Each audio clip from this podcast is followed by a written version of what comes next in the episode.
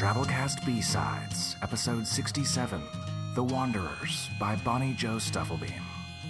Bonnie Jo Stufflebeam's fiction and poetry has appeared in over 40 magazines and anthologies, such as The Toast, Clarkesworld, Lightspeed, SmokeLong Quarterly, Hobart, and Goblin Fruit. For a complete list, visit her stories and poetry page. She lives in Texas with her partner and two literally named cats, Gimli and Don Quixote. She holds an MFA in creative writing from the University of Southern Maine's Stonecoast program. The story first appeared in Clarkesworld 77, February 2013. The story is read to you by Trendane Sparks and produced by Drabblecast producer Adam Pracht. So without further ado, we bring you The Wanderers by Bonnie Jo Stufflebeam.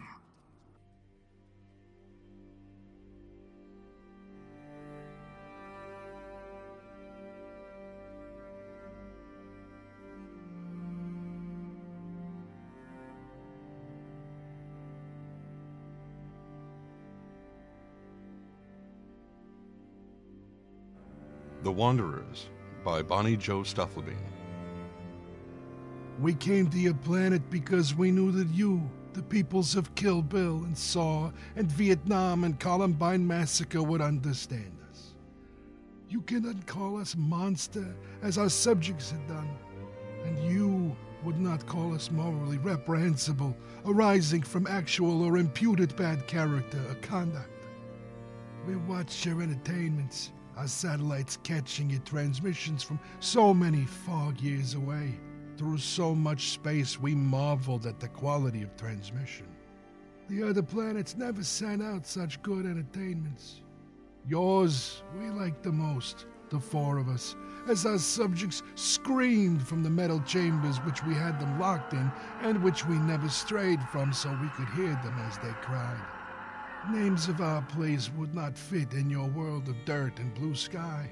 Our names are too convoluted, too garbled in the throat, so we gave ourselves your names Joker and Samara and Alexander Great and Corleone. We matched them to personalities and memorized them and learned your language from the entertainments and from a red book, Webster's, that made it through the satellites and into the entertainment machines. We used a laser to transfer it across our skin as we soaked the words in through our bodies, which we now know would look to you like extended shadows into a little sun, or ghosts, blank of mouths except when we need them and they open in our skins.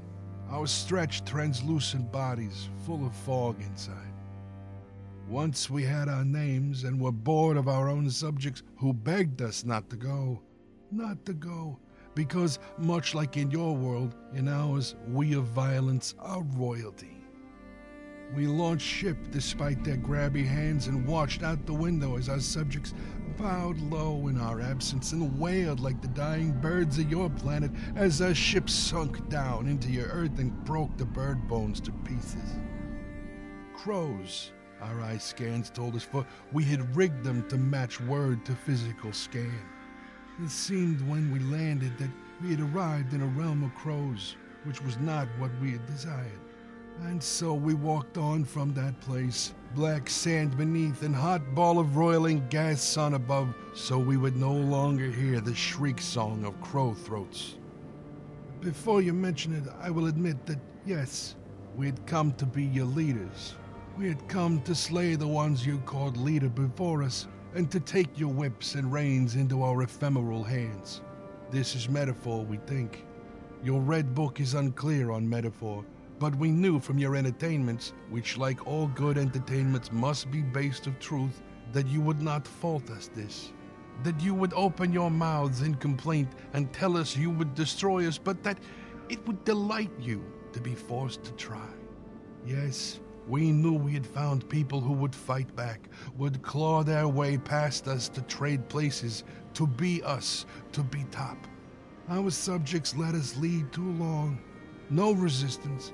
They screamed but never tried to flee, called us names and meant them because they did not have in them what we four have in us need to dominate, need to be on top need to press our metaphor feet into metaphor peoples and metaphor grind them into metaphor dirt.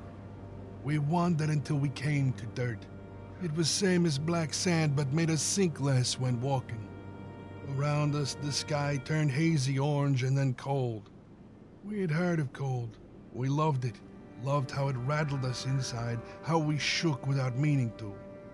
Finally, in our shake, we decided to speak, to try our hands at voice in the strange air we did not breathe for fear it might poison us. We used the breath we stored inside, enough for two fog years at least, more waiting in the ship for refuel. This place was like Iraq War, I said. The voice surprised me, shrill and unsure. I was of Corleone name. I was of that name because I stood tallest, reddest, not strongest of body, but strongest of mind. It was me had absorbed most of Red Book, me who writes this now to you so you will know our reasons for coming. Is like war, Alexander Great said. Cold is shaky like Cloverfield. Alexander Great, she strongest of body, made comfort comment, as there in the cold we remembered the best part of you and your planet. You were expecting us, had been expecting us for years. We saw Alien and War of Worlds at Roswell Area 51 alien autopsy revealed. Maybe, we thought, you had met us before, those of other planets. We knew you did not have the ways to leave your planet and visit ours. Your technology too primitive. Too much of it spent on production of entertainments. We also saw your entertainments of moon landing and Mars rover Mohawk Man, and these were not as entertaining, and we knew they must be true. You could not go as far as us. You would not be able to escape, and you would accept us more because of this. As we walked over black dirt, we heard humming. The fog in Joker's body cavity swirled and bounced. He curved his mouth and twisted it. He mimicked the laugh of your entertainment royalty for whom he had been named. Hear them, He said, hear them, hear them, hear them. We did not know if words were questions or answers, if they required response. We looked to Samara, who had yet to let out her voice, always so quiet. We gave her chance. Nothing. Yes, Alexander Great said. Yes, I repeated. It was good exchange, fair. Each of us had turned to speak, and all but one took it. We would respect each other, for we were closest of kinfolk. We would not hurt our siblings. We walked until on horizon there were boxes taller than us, taller than what we had seen in entertainments. Boxes that reached up higher than sky. The humming increased as we came upon what we called City of Boxes. Dirt hardened so much there was no sinking when walking. Just perfect lighter black dotted with piles of chalky ash. Streets, lighter black, then faded to lighter, lighter black in two thin lines on both sides, which in the entertainments we used to see your kind walk upon as metal beast machines you call cars zip down the hard dirt middles. Now there were none of you walking. The metal beast machines slept still. Some pulled to the side, some stopped right in middles. Each one inches away from the other, nearly touching faces. We were wary of these beast machines, for had seen them in entertainments, fast, running into one another, always crashing. Explosions that made no sense to us as physics, and so we concluded that beast machines must be weapons. stay back from beast machines. I said, This is weapon they can use against us when we declare us leaders. We must dismantle them. How? Alexander Great asked. She is only one willing to show her brain weakness. Joker would never ask such questions, and Samara, she is different in this landscape. At home, she was quiet but aware. Here, she mostly unable to find the way. Her face all bunched up like wrinkled water, digging through piles of ash as if she were looking for you in there. We bent and searched the beast machine for clue as to dismantle device. I ran hands along backside and did not feel its breath, did not feel energy inside waiting to be released. I looked through a window and saw ash inside too, one pile in each seat. I wondered if beast machine decomposing. Dead already. I said. Already? Joker wavered in a circle, turned around and around, and the air followed him, rippling as if mirage. Already dead. Already dead. Samara looked down at the surface below us. We waited, eyes on her. When nothing came, I tried Nexabee's machine. It too, no energy inside, no breath, no battery life, no fog to animate its metal casing. All down and down streets, metal beast machines sleep like the fishes. Sleeping beast machine were first thing. Second thing was sky. For as sun came up again, sky was not blue of entertainments. It was same color as hardened dirt, light of black, foggy like our insides. The sun burst through the fog but did not clear it. We should have felt kinship with fog, so similar in eye scan to our fog energy inside. But it was different sort of fog, darker fog, dirty, too dirty to swallow. Third thing was you. There were none of you. We searched streets, but nothing. We went inside buildings, pressed our hands to doors until we felt how they opened, but none of you were there either. No explosion marks like of comet extincts dinosaurs or deep impact, but more like The Road or I Am Legend, only not like those at all because there were not even one of you left and no monsters in the shadows.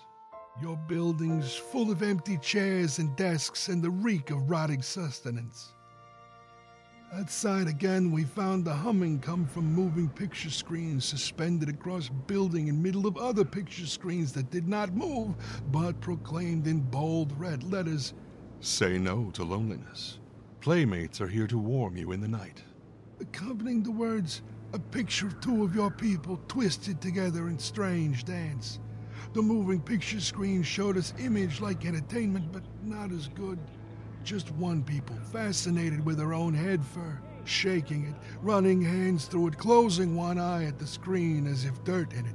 Words flashing at the bottom, which we translated with bookskin, relating to one that possesses or exhibits a quality in abundance, as if in concentrated form from a seed producing annual, biennial, or perennial that does not develop persistent woody tissue but dies down at the end of a growing season.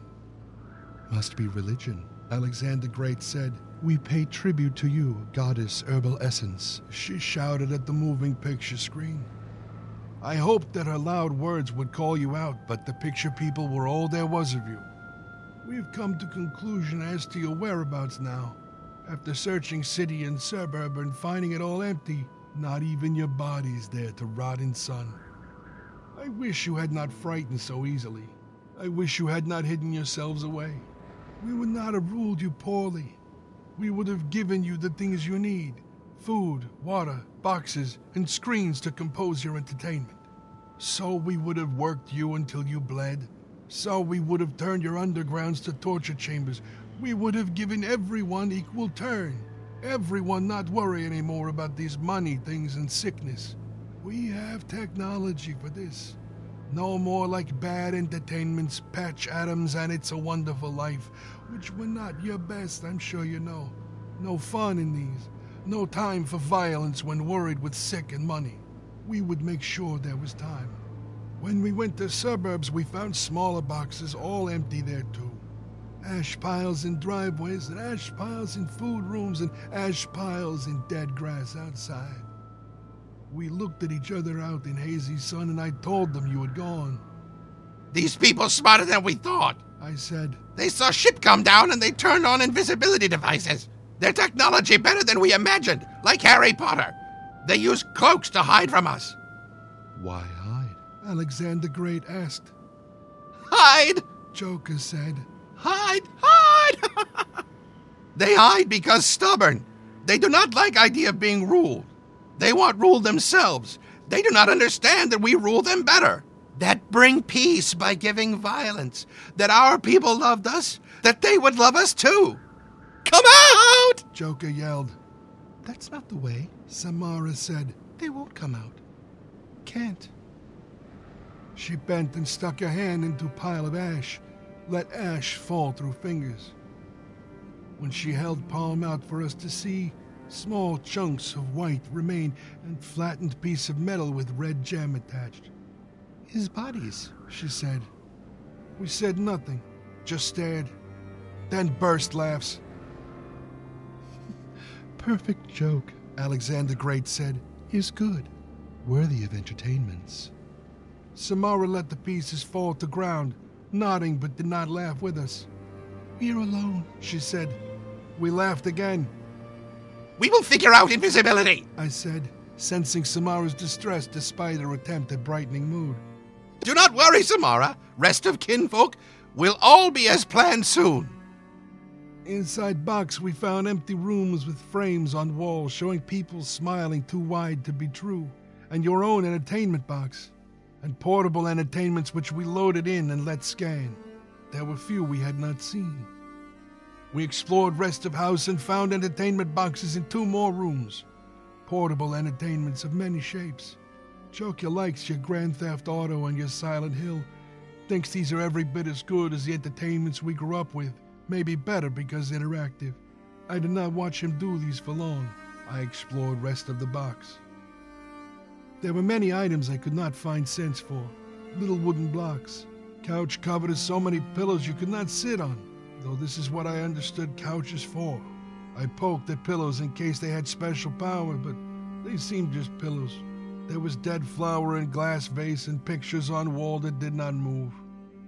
These things rarely noticed in your entertainments. I had not thought of them before, of their what and why.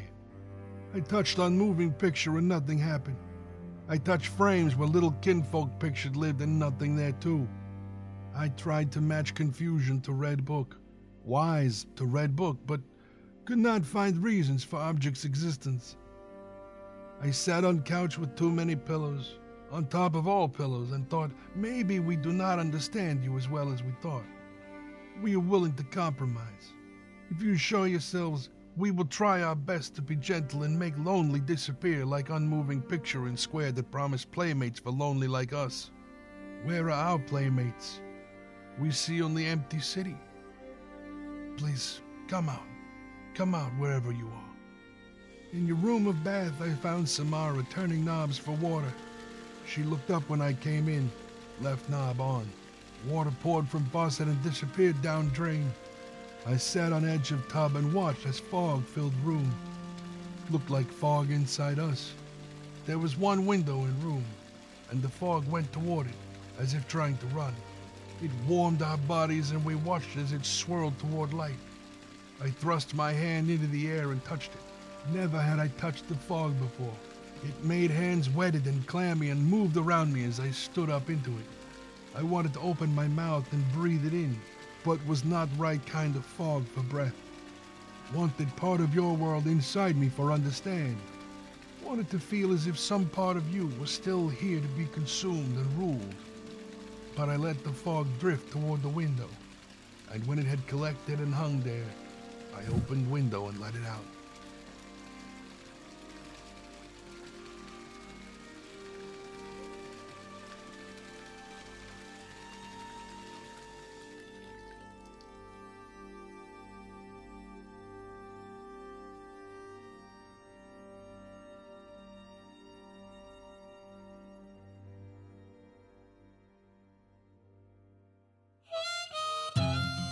This story was brought to you by Drabblecast Productions. Special thanks to Drabblecast art editor Bo Kaier for the art. Check him out at bokaier.com. And special thanks to you, the Drabblecast B-side subscriber. Without your help, we couldn't do what we do, and we greatly appreciate it.